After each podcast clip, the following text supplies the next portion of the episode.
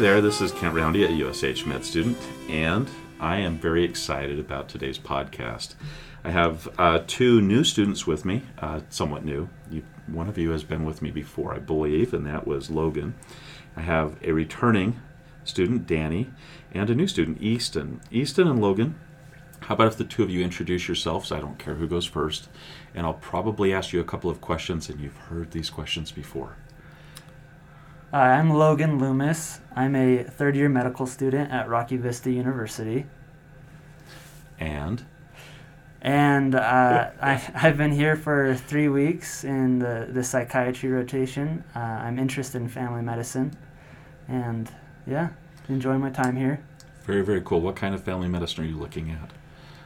Uh, just primary care, I don't know that I have a specific window in that yet. Quite a few students that come from Rocky Vista have a passion for like wilderness family medicine, which I think means something along the lines of you end up in a relatively small town, do everything you possibly can, and then are part of the search and rescue team when people get lost on the big mountains in Colorado. Uh, I could see myself doing that. I don't know that I'm specifically looking for that right now, but it's definitely an option. Very cool. And Easton, tell me a little bit about yourself. I'm a third year medical student at Rocky Vista University. Uh, I'm currently interested in everything, or I'm not quite sure, to be honest with you. Specialty wise, uh, primary care, and especially uh, things that can give me a relationship. So I'm a relationship driven person, and I want to have a little bit longer uh, lasting relationships with my patients to help them. So, continuity of care over time, or simply having people that you kind of go, hey, I, I know you. Both. You know, I'm, I'm okay with either one of those, really. Oh, very cool. Well, there's a lot of great fields in medicine that will uh, be amenable to that. Danny, you're back with us uh, for a fourth year. I think last year when you were here, you helped us with a couple of podcasts. This time you uh, helped develop one on an introduction to. What, what was it again? Dissociative Dissociative disorder. I wanted to say Yes. dystonia, and I was like, that's not the right D word. um, did a great job with that. And uh, you told us then that you're still going into family medicine, correct? Correct. And this rotation was to help beef up the kinds of experiences you might want to have behind you as you move in that direction. Absolutely. All right. So, uh, Easton or Logan, how about if the two of you tell me how you came to the topic? Why don't you introduce the topic and tell me how you came to this topic? So our topic today is uh, recreational therapy. We, Logan and I, are on the kids unit, and we uh, get to do a lot of different activities with kids, especially when it pertains to rec therapy. And for me, I hadn't even heard of it really before I started this rotation, and so it's been very intriguing to to see its function in psychiatry, especially with these kids, and really get to see them blossom. In one of the introductory podcasts that you did, Dr. Roundy, you said that you want every student to at least get some experience with RT, and that you get to see some of these patients at their their best, at their uh, most healthy, and that's something that I've been able to really notice, especially when we've compared them from our interviews to when we've gone on these recreational activities. It, it's been really a big difference. And Logan and I discussed that, and we were really interested in recreational therapy. The, uh, the mental health model has been shifting uh, in the medical field and in uh, the world, the culture, just the way that we're looking at mental health. And obviously, uh, we learn about medications that help people, but I don't think we learn a lot about um, different therapeutic models that are used. So I just thought it would be important. Um, if you're a psychiatrist, ob- obviously you'll be around mental health, but in other fields you will be as well. And I think it's been really interesting to see recreational therapy and other versions of therapy. And there wasn't a podcast on this, so I think it's instructional and informational to see what is out there to help mental health. I, I sometimes see um, all of the ancillary services. That's not even the right word. Some of the uh, collaborative services is really a much better word, right? So whether that's uh, our dietitian, whether that is our psychology team, whether that is our social work team, whether that's our recreational therapy team, I see them much like um, in primary care when you might have somebody that has diabetes. It, it, it, my experience was, and you, you two are three are going into family medicine. You've worked with family practice physicians. You've seen patients who have diabetes, and you've seen new onset diabetes by this point, right? Yes. Okay. Cool. You guys are in your third rotation, I think, or fourth rotation. And one of the first things that physicians did that I worked with was made a referral to a dietitian. Does that sound right to you guys?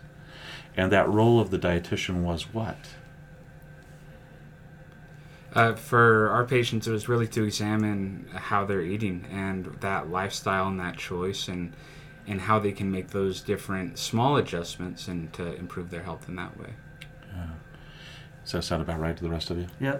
I really like the way that's described. And I think when you think about treatment of schizophrenia or other uh, mental illnesses, it's the same way. Each of us has a, an interesting slice of the pie that we're trying to tackle, and we all come together to try and collaborate on somewhat overlapping domains of care. And I think the idea of domains of care kind of opens up the discussion about what is a recreational therapist. Did either of the two of you have a tough time figuring out what a recreational therapist was by any chance? You're smiling. uh, well, it's interesting because obviously uh, here at the state hospital, it's a position, and in the country, at least, I, I don't really know um, about the positions outside the U.S., but it's it's a pretty standard position. But looking at what they do here, it's just so wide um, and complex in some ways. Um, if you were just looking at what a recreational therapist did, um, just ob- ob- observing, not reading up on it, um, it'd be pretty difficult just because they do so many different things. You might see that they do leisure activities and not recognize that they are doing therapy in a, in a leisure activity. You guys are nodding yes. That's great. Yeah. Great podcasting, by the way. um, so, so I I had this really wonderful um, recreational therapist. I, I should say that differently. I've had so many wonderful recreational therapists that have come through here. We've had recreational therapists that have been involved in uh, building and formulating state code around what it means to have a scope of practice and practice as a licensed health care professional. Um, we've had uh, Dr. Emily Adams, for example, who I was who was kind enough to try and help me understand this a little bit this morning. She's now at Clemson. Uh, she was here on the unit for a while as a recreational therapist on her pathway to her doctorate, and all of these different recreational therapists have been incredibly important in the care of our patients, and yet I still don't have a very good sense of the scope of practice for recreational therapists. Talk to me about um, the differences in recreational therapists across the United States, if either of you have a sense of that. And then maybe what we'll do is we'll start talking about how recreational therapy originally defined itself. How does that sound? I know that it's been a, a been a process. I actually watched a video earlier today with uh, about Dr. Carol Ann Peterson. Uh, she helped to create the leisure ability model uh, of recreational therapy, especially when they were seeking professionalization uh, Mhm. of their profession. And as you described, Dr. Roundy, it, it is centered a lot on leisure, um, but that leisure can be therapeutic. And I'm not quite sure Must be therapeutic. Must be therapeutic. Yes. Yeah, that, that's a great point. And really, any type of uh, recreation um, can be therapeutic if it is uh, goal oriented. That's what I think that the recreational therapists do very well, especially the one that we've been able to observe. Is when we go on these different uh, experiential activities, it, they're not just to have an activity. It, it is therapeutically driven uh, through these leisure activities. Uh, Logan, I think you also mentioned. So this you, you mentioned the the doctor that was the first person that started to work the field into a professional field. Um, Logan, you and I talked earlier. I believe it was you that mentioned that the licensure varies throughout the states. That in some states, Yeah, some states uh, they might require a licensure. Um, other areas you might be able to pick up a position with a certificate, and I think there's some recreational therapists that don't have a certificate or a licensure. so so they wouldn't be a recreational therapist in the state of Utah because we do require that licensure. But I think what you're saying is that in some states, to be a recreational therapist doesn't have the same meaning that it would in a state that requires licensure. Correct. I, I think. Correct. Yeah, I, I know that uh, Alyssa, one of our other amazing recreational therapists, worked as, uh, on the national level to try and ensure that uh, licensure was consistent across the states. And uh, of interesting note, her husband is a phenomenal musician who made the bumper music for the podcast that you might have heard. Oh, awesome. Yeah, he's a he's a great guy. So this, I want to go back to the leisure model, and you mentioned somebody that I hadn't read about. Tell me her name again. Uh, Dr. Carol Ann Peterson. Uh, earlier today, I actually saw an, an interview with her in discussing why this model was created, the leisure ability model. And like I said earlier, it was to help uh, professionalize the profession of recreational therapy, is what she stated. And this uh, leisure ability model, in, in her words, uh, it is based on the concepts of internal locus of control, intrinsic motivation, personal causality, freedom of choice, and flow. Uh, it uses these ideas as the basis for three uh, service component components treatment, leisure education, and recreation uh, participation. So, with that, that leisure abil- ability model that uh, she uh, created is really about helping uh, patients or those that are uh, using this element of therapy to acquire the different skills and knowledge and education to be able to participate in leisure activities and recreation. And it's an interesting graph that she even created as uh, patients or individuals become more educated and more self driven and focused with leisure activities, the role of the recreational therapist actually decreases to more of like a facilitator and less of a, a hands on with everything that they're doing, if that makes sense. In other words, this is a therapy. Correct. This is a treatment therapy. I think uh, Dr. Adams said something along the lines of, and I hope I'm not misquoting now, this is a medical therapy. Correct. Okay. I like that a lot. Um, is leisure important? Is knowing how to have leisure important? In my opinion, I would definitely say so. Uh, knowing that it can be an element of life and that it improves the quality of one's life is important, and especially those that have all these other uh, symptoms or things that are distracting from their quality of life. To know that it is still there, that they can still have a good quality of life, leisure will and can help with that. You have in the notes, so a lot of my students create some notes that uh, are part of the way we go about this process. Um, you have listed uh, a guy named Piaget and Rogers and self actualization, some terms that are pretty popular buzzwords in Right. self actualization, right? That idea of becoming what you want to be. Now, I wanted, I wanted people to kind of hang on to this idea. This, how, how long ago was this? Um, who was the doctor again that you Uh, mentioned? Dr. Uh, Carol Ann Peterson. I'm going to write that down. Dr. Peterson. How long ago did Dr. Peterson start to develop this model? Do you know? Uh, so she started develop to develop it in the 70s. So it's been quite a while, about 50 years. All right, now I'm going to come back to this because in a little while we're going to talk about the recovery model and, uh, how that is sweeping the nation and how it seems like this recreation model might kind of be, or the recreational therapy model, this uh, leisure ability model, I should say, might be kind of like the walking definition of the recovery model.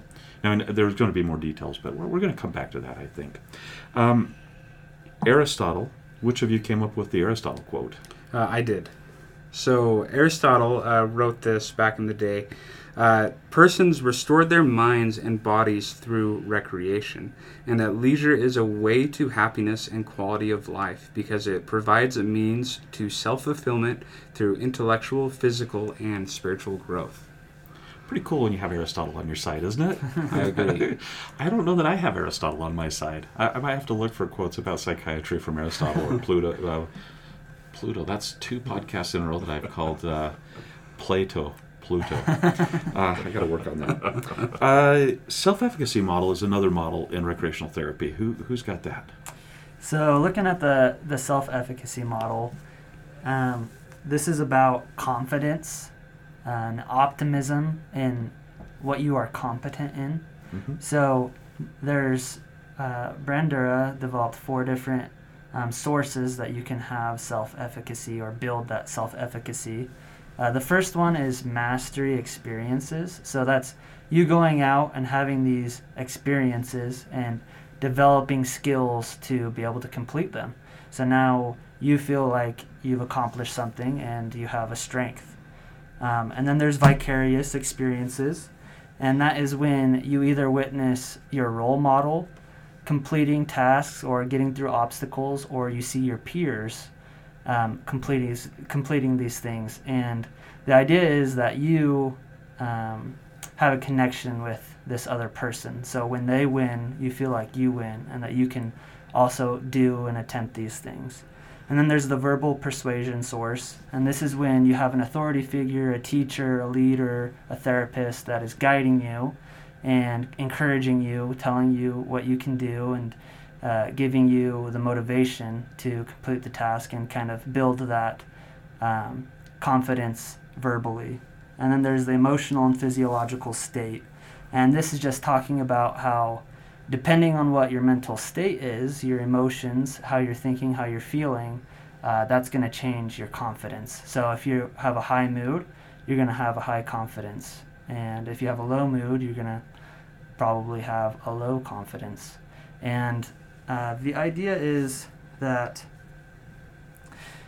when you have this confidence, uh, it's going to be more important than talent because if you believe that you can do something, uh, you're going to give your best effort. If you don't believe that you can do things, then you're probably not going to succeed. Give up before it's done. So, Dr. Adams, I asked her about the efficacy model, and she said, Oh, well, there's this great program that's done where they take kids sailing to help them develop mastery in STEM, STEM areas of, of schooling, right? They call it STEM or STEMI? STEM. STEM. STEM. STEM. STEM. um, and I was like, mm, what? Right? And she was kind enough to walk me through this. She said, well, they, they take kids on sailing expeditions, sailing activities, leisure activities, and the self efficacy is built because when they go back to the classroom and a kid says, I don't understand physics, they say, well, you went sailing and you worked with wind and you knew how to do it then. Right now, I'm clearly not doing this well as well as Dr. Adams. I wish I could uh, have uh, thought about asking her to join us. And then she said, "Well, what about geometry, like the sails or something?" I mean, it was. I, I don't even remember if that's what she said. I was so flabbergasted by this idea that taking kids sailing would start to develop the mastery and the willingness of students to buy into the idea that they can master STEM subjects, right? That was so cool to me. And I asked her about the the overlap between this and cognitive remediation. And and I think what she said was um, cognitive remediation is the domain of other areas, but self mastery and self efficacy, which seems to have some similar principles, is something that our recreational therapists work on. And I was so impressed with that. Um, the idea that you can get better at something, develop mastery at something, and then have more confidence to try and tackle that again in the future. Just absolutely fascinating to me. Next, what are we what are we at next? How does uh, you you have some information here that reminds me a lot of what Easton talked about with greater efficacy, less intervention on the part of the therapist, but I might be misreading this. Talk to me. No, I think uh, I think they kind of go together. It is under the same umbrella of recreational therapy. Uh, so you you you have confidence in this experience, but you're probably going to have a higher overall confidence in yourself as well. So now the recreational therapist takes you out and they don't have to encourage you as much to try new things because you've already taken something new and conquered it. I think that's pretty cool. Our, our recreational therapists do the, the most amazing things. I might be repeating myself when I say that, and you'll probably hear that again. Uh, case study um, when we first talked about this, I said, "Get rid of the case study. I don't like it. Find find big data, right?" But this case study seems to have some meaning for us. introduce the case study. Yeah, so this was done in Japan, and uh, there is not, or at least at the time when this case study was uh, designed and presented, there was not a lot of uh, study or even practice of recreational therapy there. In Japan, right? In Japan, correct. Yeah, it, it had been throughout the states and, and other places, but in Japan it was okay. Let, let's do something new, and uh, this was really about taking a patient that has schizophrenia. This patient, uh, especially, had been there for over ten years, had no desire for any types of social interactions. And it created a model. There were 12 different interventional periods, and it was really. Uh, uh, we'll call him Mr. Z because that's what the, the That's case study him, calls yeah. him as. And there were uh, five other uh, patients there that also were contributing to this study. And what the instructors did, or the study designers did, is they would have the nurses uh, lead these different groups. And with these 12 different interventions, most of them revolved around games.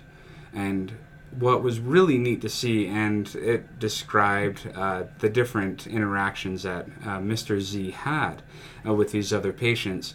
Early on, he would say one thing, or another patient would say another, and then he would get very closed off, look, Look down. at his feet. Yeah. Yeah, he would not open and engage. But they saw as time went on, and we continued to go throughout these different intervention periods, which I, like I said, most of them were just simple games, even children's games.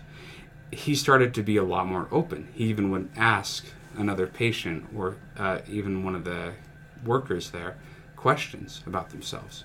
And then he would say, Well, I like that too. So there became this greater interpersonal communication, and he increased in those skills to where he even had a desire to interact with others, which in the beginning of the study, zero. He wanted to be very closed off. Now, the, the thing that stood out to me on this was uh, the article said essentially we had experiences. We provided experiential activities so that our patients who didn't have recreation in their lives could have something like that, right? And then they changed it to a therapeutically recreational activity, and I think they based that on a guy named Blumer that I had never heard of before, B L U M E R. And the, the premise was that um, objects, things don't really have meaning until they have a social tie. So it wasn't just that they had these activities, but what they would do, I think the, the example I read was they would play basketball and uh, they would somehow tie those meanings to a social connection. So you played basketball, Mr. J played basketball. Mr. J likes basketball, it seems like you do too, right? So, so what they did is they tried to tie um, the recreational activity to some sort of social activity or social meaning that gave the event meaning, right? So the event would be meaningless until there's a social tie to that or uh, uh, some sort of interpersonal relationship aspect to the item or the event. Did I read that correctly? Is that kind of the way you saw that? Yeah, correct. Uh, there was also another instance that they detailed in the study uh, about a watch. One of the other patients said, "Oh, I want to buy that watch," and uh, Mr. Z was like, "Well, that's that's expensive." And so he even had that insight of, "Oh, well, that's an expensive watch, but I like watches too. I have a watch." And it Right. became this, like you said, this interpersonal connection, and those experiences were very much uh, so in tied with that. That that was an, a crucial part to the study in helping him to open up and to want to experience these different activities.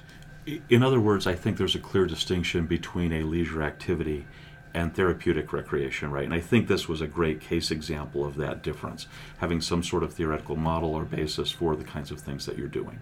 Sound about right? Correct. Yeah, I'd agree with that. Yeah, that's good to know. I'm on the right page. I, I'm still.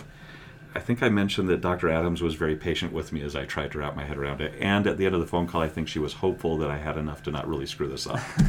um, Danny, I talked to uh, Dr. Adams about the overlap that I thought I understood between recreational therapy and other fields. You have gone uh, to look at some very specific differences between rec therapy and a couple of other specialties. Do you want to go ahead and share those? Absolutely. So this kind of piggybacks off what we were just talking about. j- just to wrap this up, the there's a council, the National Council for Therapeutic Recreation Certification. And they define recreational therapy as recreation and activities aimed at the recovery and well-being for individuals with psychological and physical help. I think that word aimed in their descriptor there is kind of the meat of what we were just talking about a minute ago that it's those activities with an aim and a purpose and then a couple other types of therapy that people maybe are more commonly familiar with would be physical therapy probably most commonly and uh, occupational therapy and they certainly have a role in the treatment of people with different psychological disorders and they are a little difficult to keep apart. Physical therapy can be thought about as a therapy used for the treatment of different diseases, injuries, or deformities, whether it is with massage, heat, strengthening, exercises. One way that I was told to think of physical therapy, it's to help people get from point A to point B. Occupational therapy also deals with those who are injured and helps treat them, but that it helps you do tasks at point A and point B. So it could be a little bit more focused on less your gross motor movements and the fine motor movements, or more specifically, even your activities of daily living. And occupational therapy, especially, likes to talk about the effects and benefits that occupational therapy can have on mental health. They, on their national website, talk about ways that it can help with either those with autism spectrum disorders, which my brother in law is an occupational therapist, specifically working with those with autism spectrum disorders and the ways that that might manifest difficulties in their activities of daily living tasks. Those with depression, specific both physical therapy and occupational therapy is as we were talking about before on that self-efficacy model if someone has suffered some sort of injury that's keeping them from tasks whether it's work or otherwise helping them get back to where they once were can help in a lot of ways make them feel more complete and there's a whole other subject on whether a vocational therapy and work therapy for helping with things like depression. But both of those other forms of therapy have a, a physical component, kind of like recreational therapy, but can have some pretty significant psychological benefits as well. I think in some ways you just explained why the uh, book, Recreation Therapy an Introduction, 2015, fourth edition, uh, uh, chapter one, uh, Austin, is the last name, right? This was one of the sources that we had to look at. And I think in the, that first chapter, he said, um, it's kind of hard to know what a recreational therapist is. Yeah, he does. And he says, but, but, here's how you think about it. And I think you, you spoke to this somewhat. A nurse cares for people, a physician treats illness and disease, an occupational uh, therapist uh, pers- uh, I can't read my writing, purposeful occupations and, and increase efficacy in occupations. A psychologist deals with human behavior. A social worker deals with support systems. I think these are probably uh, generalizations to try and clarify the point because I think all of these fields do much more than that. And recreational therapist is pur- purposeful recreation and leisure activities, right? Which is a therapeutic approach. It's not just go have fun, it's have a purposeful way of doing that.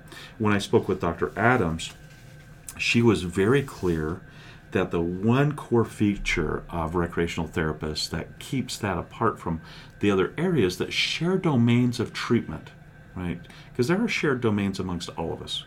Um, the thing that sets the recreational therapists apart is that the core feature is therapy happens in a leisure activity. The second thing that she says that she feels like uh, separates recreational therapy from the other therapies, though, is that perhaps a an occupational therapist would be really primarily focused on work related activities or functionality. I think it's ex- extended a little bit of functionality in home and, and work settings, perhaps. But she says that the the occup- the recreational therapist, I should say, has a holistic view that looks at the entire uh, individual, focused on a biological, psychological, social, and spiritual approach. And spiritual isn't religion; it's kind of like the meaning of life, sort of things. What's meaningful to you, if I understood her correctly and that this approach wouldn't just be limited to the domain of uh, more self efficacy at work, or more self efficacy in leisure, or more self efficacy despite some sort of physical limitation, right? It's, it's all of your life needs to be somewhat better. And I think this is what ties us back into to what I mentioned before the recovery model. And, and one of the things that I would, am very impressed by is that when you think about the recovery model, this is um, living autonomous, autonomous, blah, autonomously without symptoms at the forefront of your life. So, a number of years ago, we went to the Beck Institute and we learned about this marvelous therapy called cognitive therapy recovery oriented or recovery oriented cognitive therapy. We were all absolutely you know, amazed at the idea that you could build a life based on desires and that it would crowd out, so to speak, the hallucinations that are at the forefront of many of our patients' lives.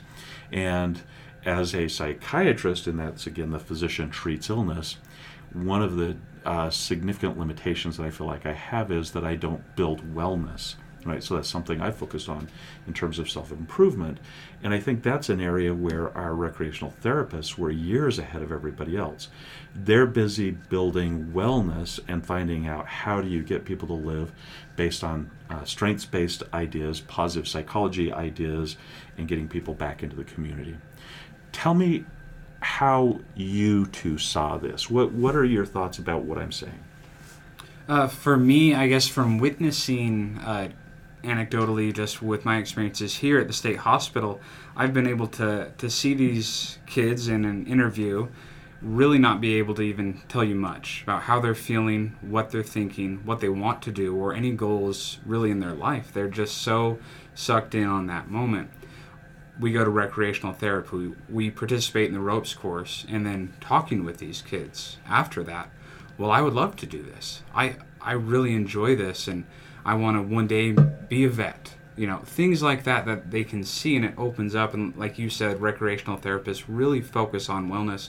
I think that's really the purpose of of the profession, where the rest of us sometimes focus more on that. You know, let's get you to the point where you can be okay or not really symptomatic. Let's see about less illness. Right. As opposed to, hey, how do you be well? Yeah.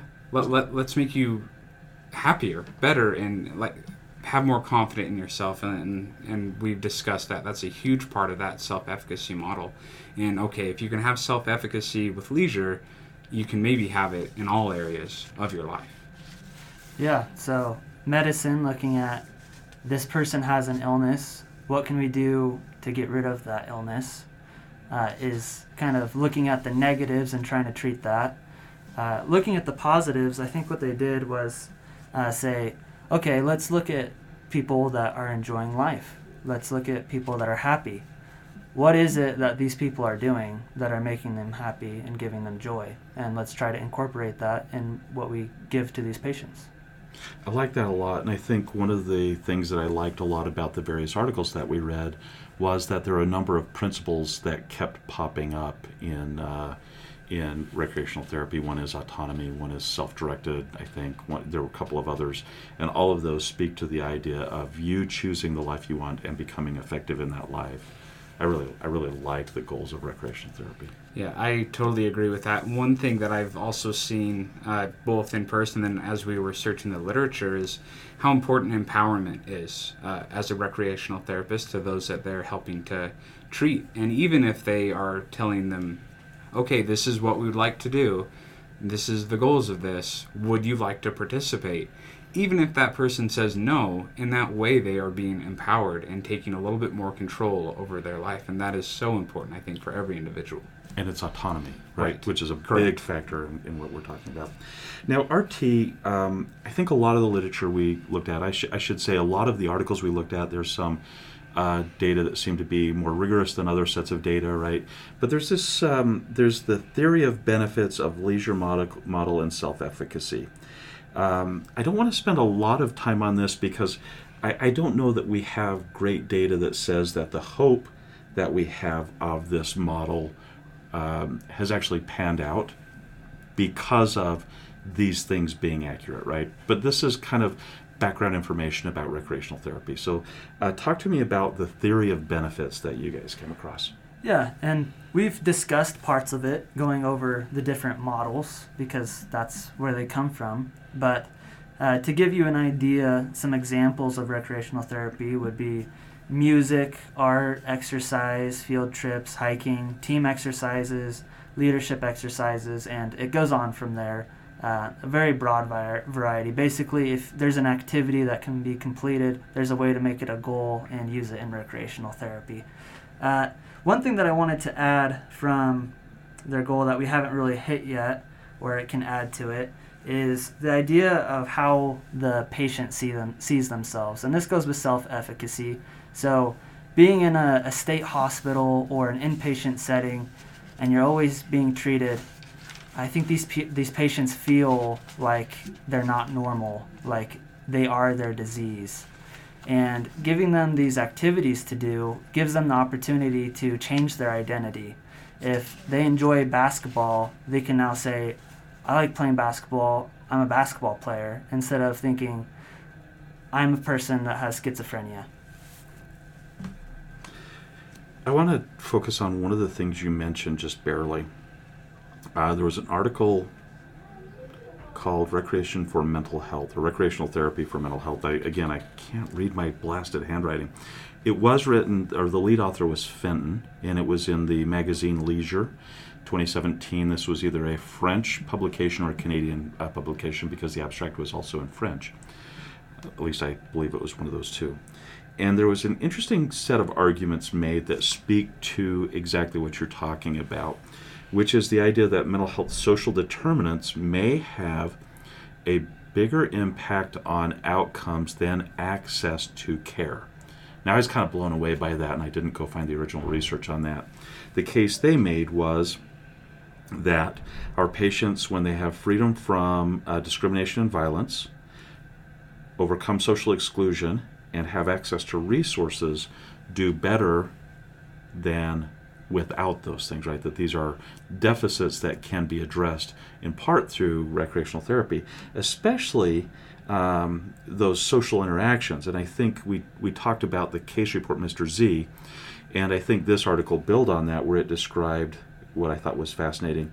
It's not just the participation in recreational therapy, but the meanings negotiated from the experience. And again, that gets back to the key word of therapy, not activity, right? Recreational therapy. Um, keep going. Are there other things that you have in that list that you want to mention that I haven't interrupted? Um, I think.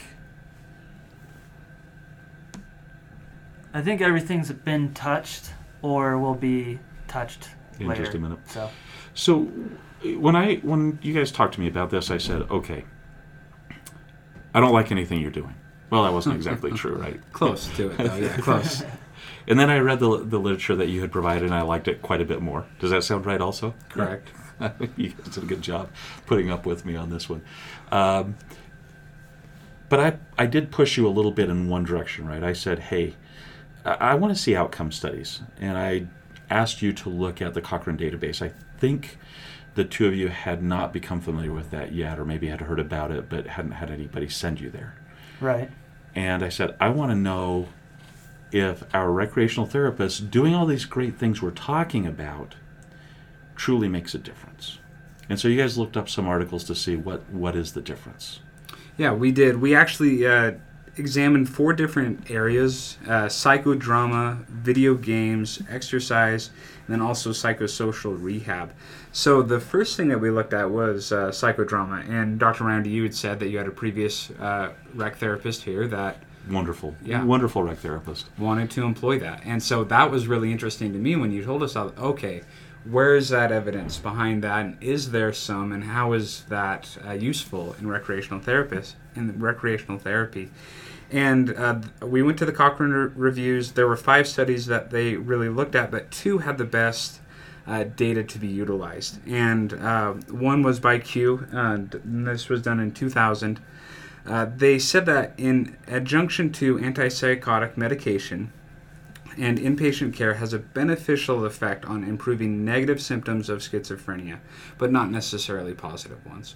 But as we as we discussed um, when we had a schizophrenia lecture, there is sometimes that gap uh, that we need to, to fill that void with, and and Or psych- the, the patients need to fill that void right with. Yeah. cor- correct and this i think really tied in well with that when with that psychodrama and having these patients take parts in different plays and being able to act in that way it helped with those negative symptoms with that not being able to really or have any motivation in doing things and we talked about mr z as well they get that they, they fill that void a little bit more and that improves that quality of life so there is some data there which is really fascinating and interesting to use I think uh, Hewlings Jackson was the therapist that I mentioned in that. Um, fascinating uh, guy that I've I've started to think maybe I should read a little bit more about his thoughts in the past. Uh, one, one other part of that that I think is very fascinating. Here's the shelf exam question that might show up. Uh, what is more debilitating, positive symptoms or negative symptoms?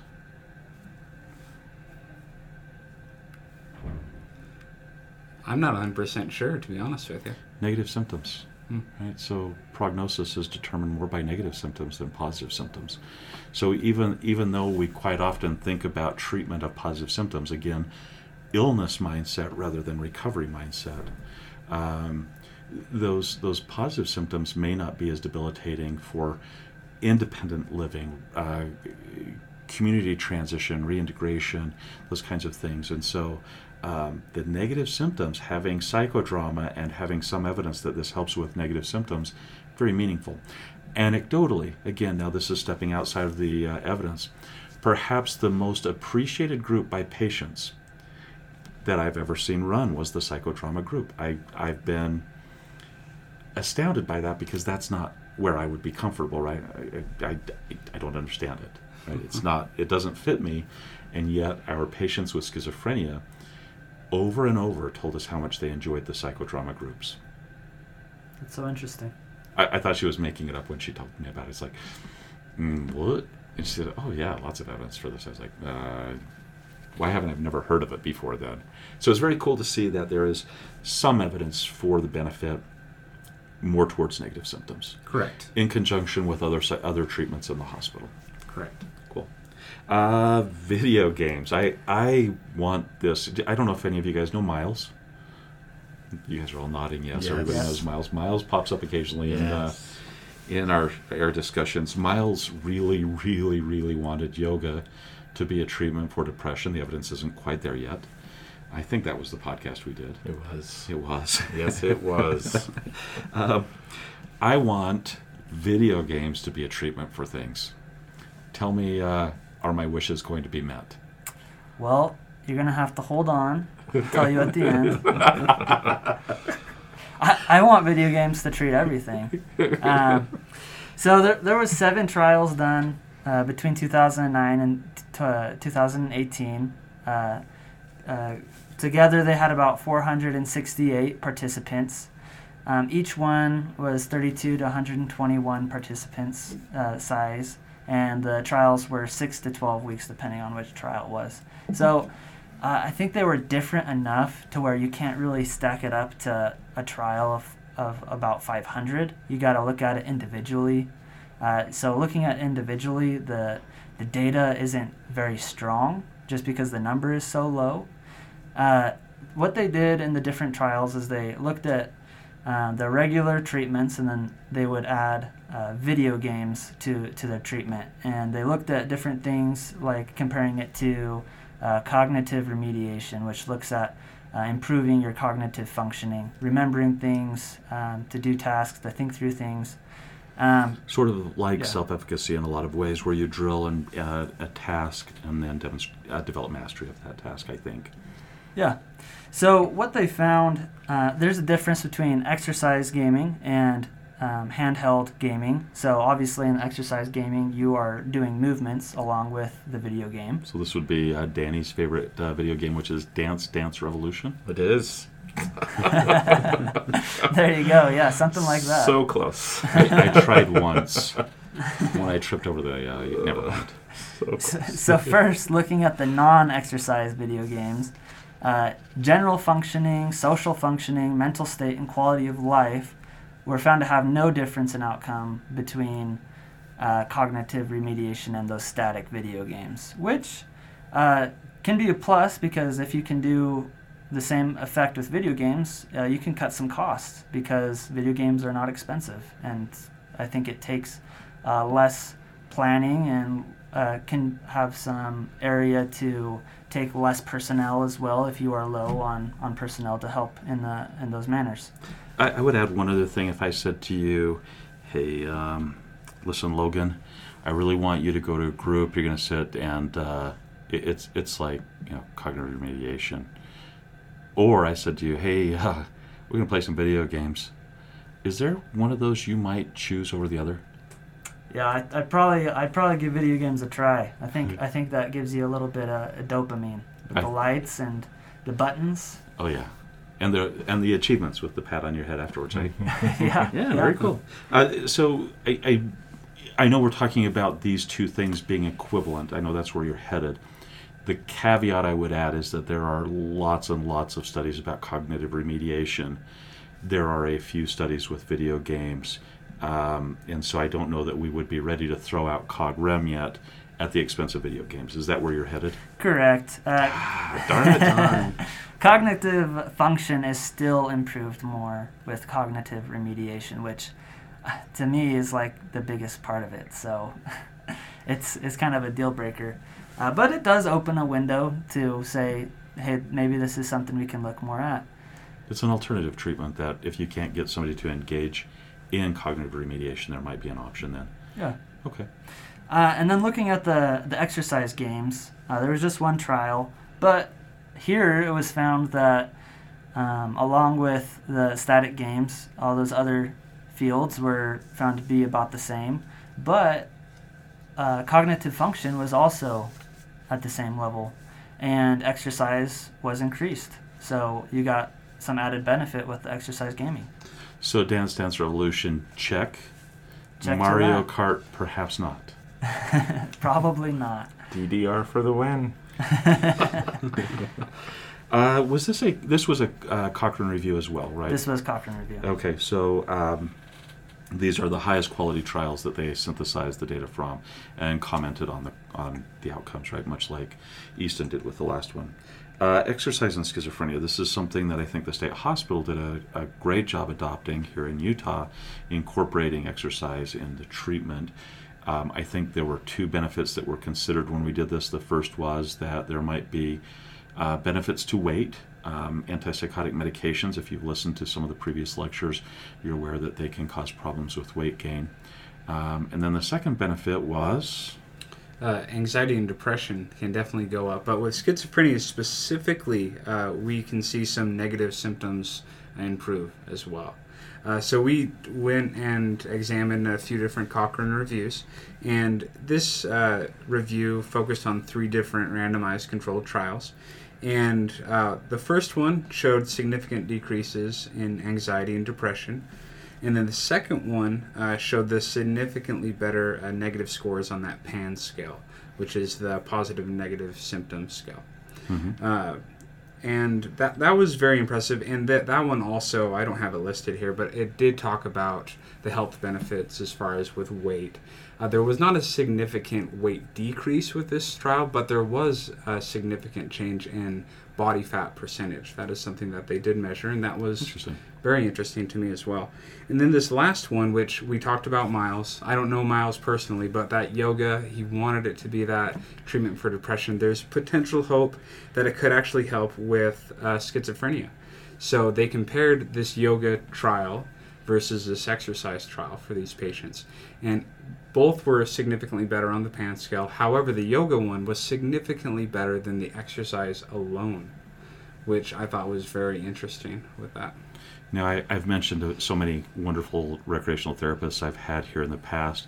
Most of our recreational therapists, including our current uh, rec therapist, Liliana, have yoga as part of their uh, treatment uh, groups or, or recreational therapeutic activities. So I, I think you even participated in some of those I have. uh, during your previous day here and maybe even this this time here. The only time we had it, my shirt was too tight to, to give it a try, but I have before. You you flexed and Yeah. tore the shirt, I think. that yeah, I just right? ripped some buttons. All right. Uh, so Miles is. Well, I was right. Miles was right. I was more right on that. Correct. Okay, I just wanted to Yeah. get my Megamind quote in today. I just needed that. You're correct, Dr. Uh, Randy. I don't know about that. so, so some benefit um, in schizophrenia, it appears.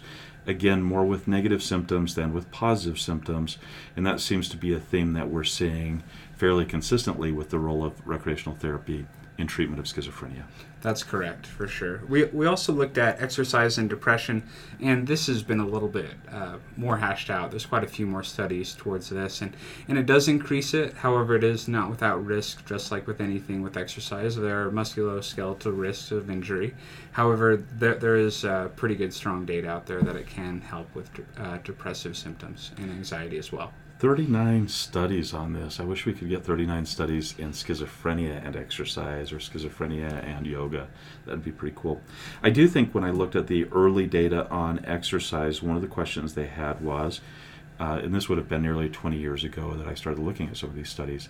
The question was, is it a group effect where people getting together uh, improves the outcome, or is this that people are exercising improves the outcome?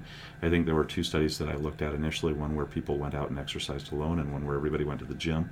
The authors of the gym study said what was interesting, if I remember correctly, was that at the end of the study, everybody agreed to keep coming back as a group and exercising, and so we think there might be a social factor at play.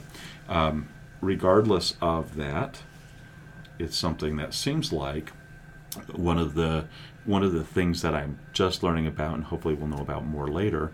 There's a group out of Temple University that uh, something called the ICANN program that Dr. Adam, Adams talked to me about, where they're helping patients make the transition into community leisure activities through uh, education, leisure education, right, and and building that self-efficacy to keep the, the activities that happen in the hospital happening in the community. And I, I have a, a suspicion that adding meaning to those activities with social interactions, as we talked about before, kind of the Blumer model, might be pretty valuable. And I'm, I'm interested to learn more about ICANN. I tried to Google it, but didn't find much yet. Uh, psychosocial rehab. Now, this is uh, the last, I think this is the last area that we're going to try and tackle. And I, I want to set uh, the stage for this just a little bit. So, studies starting more than 20 years ago. So, I think we looked at the, is it Volker article? Roder. Roder article in 98, right? So, uh, the Roder article in 98 that we looked at, teaching patients recreational, residential, and vocational skills, talked about integrated psychotherapy for schizophrenia. And this, psych- this has, in my mind, evolved to the concept of uh, psychosocial rehabilitation for schizophrenia. Now, interestingly enough, I went through residency and I don't think I was tracking that this was a thing. I learned about it uh, maybe a decade ago when we started reviewing the PORT uh, recommendations, which are what does the acronym stand for? Outcome research, something or another. Uh, psychosis outcome research or psychosis.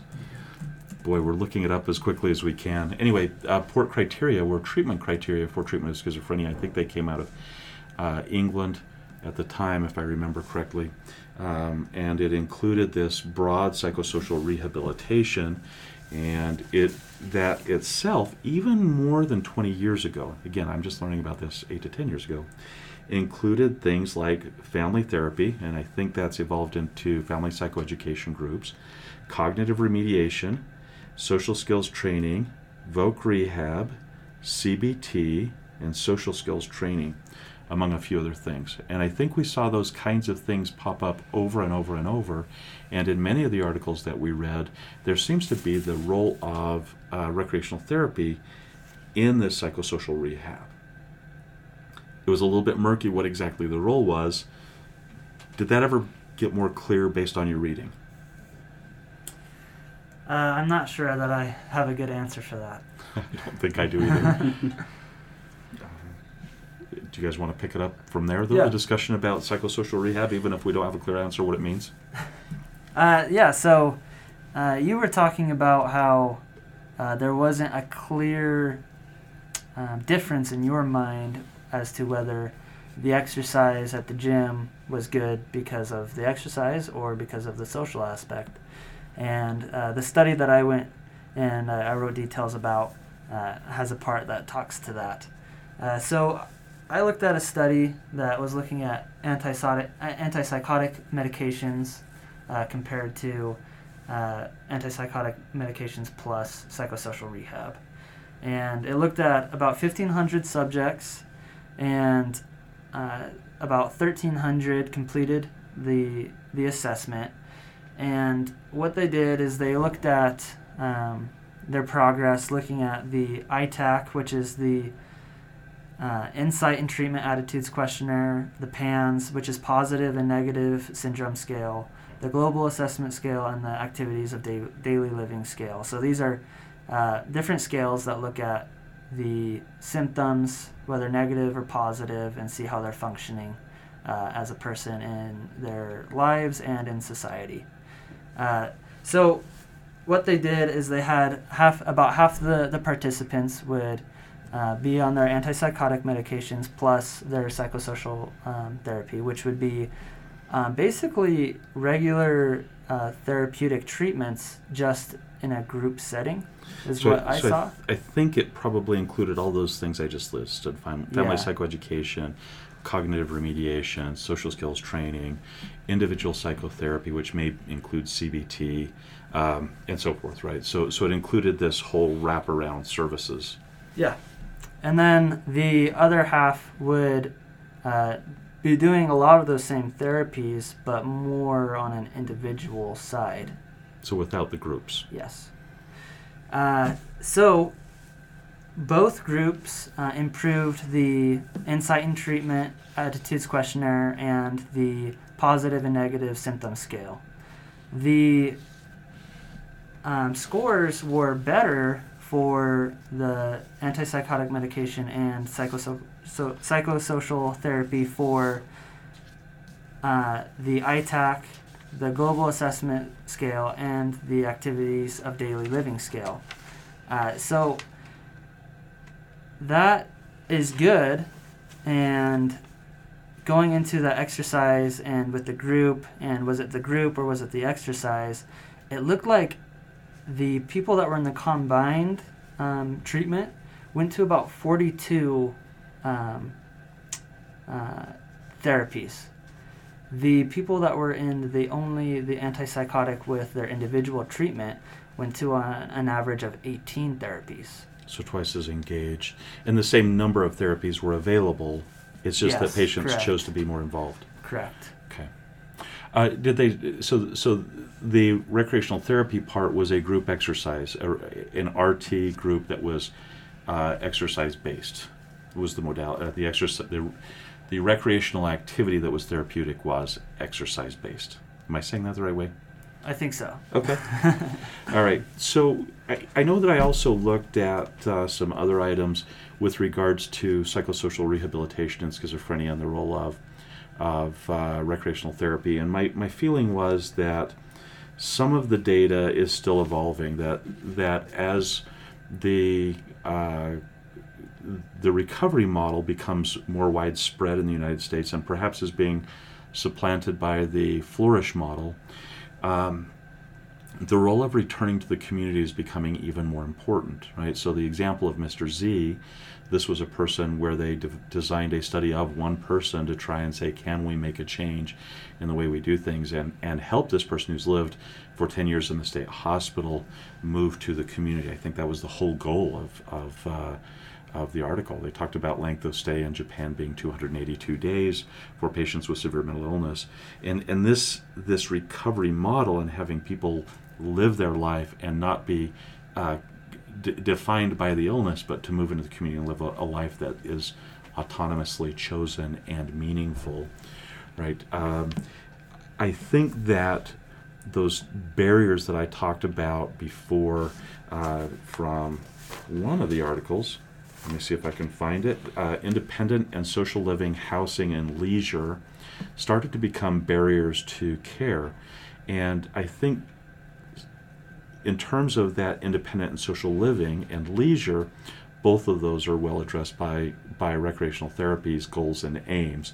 And what I'm hoping to see at some point, and I think there's maybe preliminary data starting to build according to what I think I understood from Dr. Adams, is that we'll start seeing how uh, how recreational therapy has a meaningful and direct impact on the recovery of our patients with schizophrenia, and I think it will have something to do with transition to the community. So I'm pretty hopeful about that. I don't know that I have anything else on my mind about this topic. What about you guys? Well, I guess for me, like my last comment with it is, it's just such an integral role in in the treatment of our patients with these different uh, things that are affecting their lives, whether that be schizophrenia, depression. It is so important to make sure that it is given it, its space. And for me, I had no knowledge really about this before coming here on this rotation, but it, it's been a great eye opener to even view okay, is this being done with that purposeful goal of and uh, of helping this patient achieve not only uh, that therapy through recreation or that leisure, but in helping them, like you said, uh, create those social ties that we've seen with those case studies, that we've seen with a lot of these other things, and okay, making a life kind of worth living. And, and I think that recreational therapy plays a really integral role with that. I, so two, I have two comments about that. And by the way, this looks like it's going to be what's your last thought kind of thing. I like that a lot. Uh, two comments. One is that you are absolutely right. Recreational therapists are an integral part of the team for me, and we have sort of a, a a behavioral system of sorts for the entire unit, which is a level system. If you're able to go to a certain number of groups and do a certain number of things, you're probably well enough to not just be stuck in the on the unit, but maybe be able to go into the building to have meals, or even go on grounds, and potentially even go on grounds independently prior to being discharged. Generally speaking, those changes between in building and on grounds are we don't like to make those as a team without our recreational therapist giving us a thumbs up or thumbs down, saying, "Hey, I have this patient in the groups. I don't think they can, at this point, function well on an on-grounds level." And that, because as, as you mentioned before, they see our patients in ways that are more clear than we do.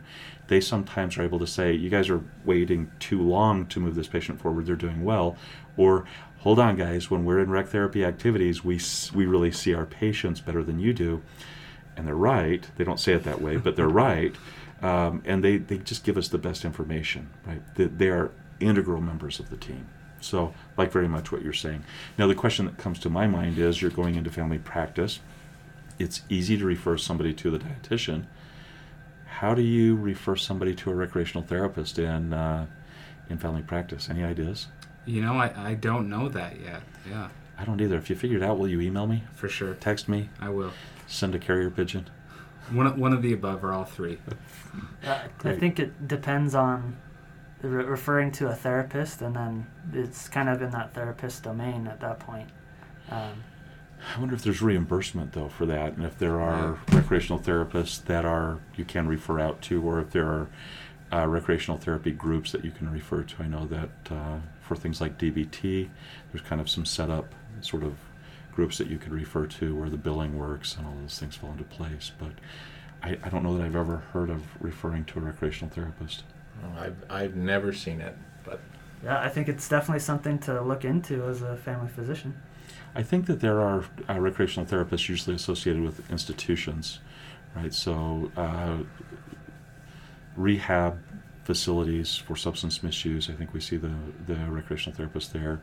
Troubled youth uh, facilities for youth with uh, mental illness. Quite often, we'll see uh, therapists there. But outside of that, I just I don't think that they're available, but it makes me wonder if there's a role where they do community integration, working side by side with occupational therapists, and somehow that comes into play. Maybe physical rehab, PM&R facilities might have recreational therapists, but I just don't know the answer to these things. Something to look up. Something to learn.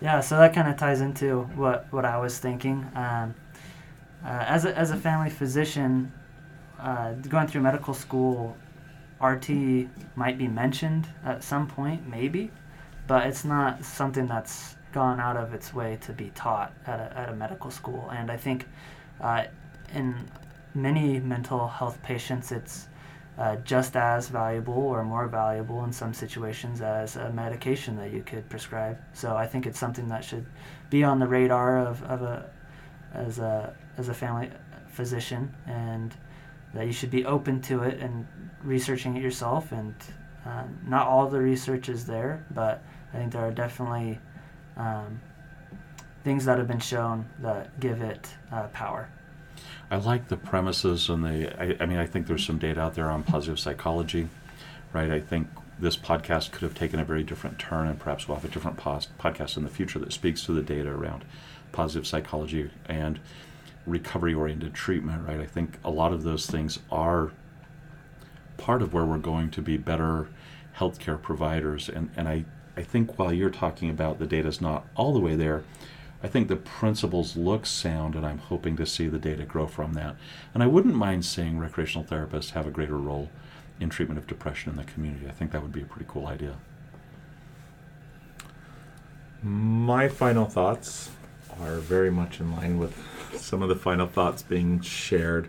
I really like the thought of and practice of recreational therapy. It intuitively makes sense what they do in combining kind of the mind, body, spirit elements of wellness with my science brain kind of data backed and doing research to see what the most effective ways in that kind of directed activities versus maybe just feeling good. It, it, combines a couple things, and I'm really excited to see how it continues to evolve over the next 20 years, and maybe in 10 years as a family physician, I will be referring someone to recreational therapist. It's uh, instead of uh, support groups, it'll be support bowling groups or whatever that whatever specific uh, they're doing for Dance Dance Revolution. Dance Dance Revolution groups. It's I think it'll be DDR7 by that. is, is there a Dance Dance Revolution 2? I, I Probably. if I was a true fan, I would know. Uh, and yeah, I'm, I'm really excited to see how it continues to grow, and then, like Dr. Roundy mentioned, to see what reimbursement changes as the data grows and see what happens. Yeah. I think my final take home is I, I simply can't express my appreciation for the recreational therapists that have worked uh, with me over the last few years, or that I've had the privilege to work with, might be even more accurately said. They are fearless and amazing in so many ways. They take uh, very difficult to treat patients into settings that are, are, unbelievable to me. Unbelievable to me. They're they're they're the, these recreational therapists that I've had the privilege of working with. I, I stand in awe of all of them. I mean, they're just so spectacular. The people are great. And as I've tried to understand over the years, not just how great the people are that become recreational therapists, but the model, and I admittedly have struggled with that, um, I, it's become clear to me that the people that go into recreational therapy become licensed in the state of Utah, go through the, the high quality programs that are available within the state and nearby states. These are true therapists, and, and as I've grown to understand their role, I've grown to understand that even more. I mean, I'm just very grateful that we've never given up our recreational therapists. I, I just can't express that enough. Uh, gentlemen, this was a treat to do with you. I think it opened up a couple of other podcasts I, I hope will be done in the future, revolving around the recovery model and perhaps positive psychology. We'll see if somebody picks that up. On that note, team, team out. out.